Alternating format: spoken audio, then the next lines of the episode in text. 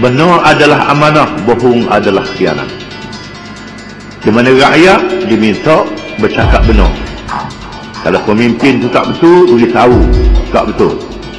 Pemimpin tu salah beritahu salah. Apa yang berlaku dalam negara sosialis dan negara komunis ialah menyembunyikan kesalahan. Rakyat tak boleh tahu kesalahan pemimpin. Kalau ada salah pun dia pulang dia jadi betul juga dengan berbagai-bagai takwil. Maka berlakunya pembohongan dan merosokkan rakyat dan merosokkan negara. Jelas ajaran sosialis sama dengan kapitalis sama dengan komunis. Bercanggah dengan Islam dan sama-sama bertuhankan kebendaan.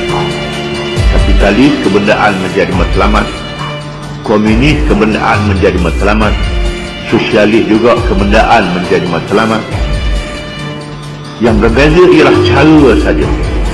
Kapitalis mengutamakan kepentingan orang perseorangan. Komunis dan sosialis mengutamakan kepentingan masyarakat. Contoh komunis dia menggunakan kekerasan dan komunis menolak agama.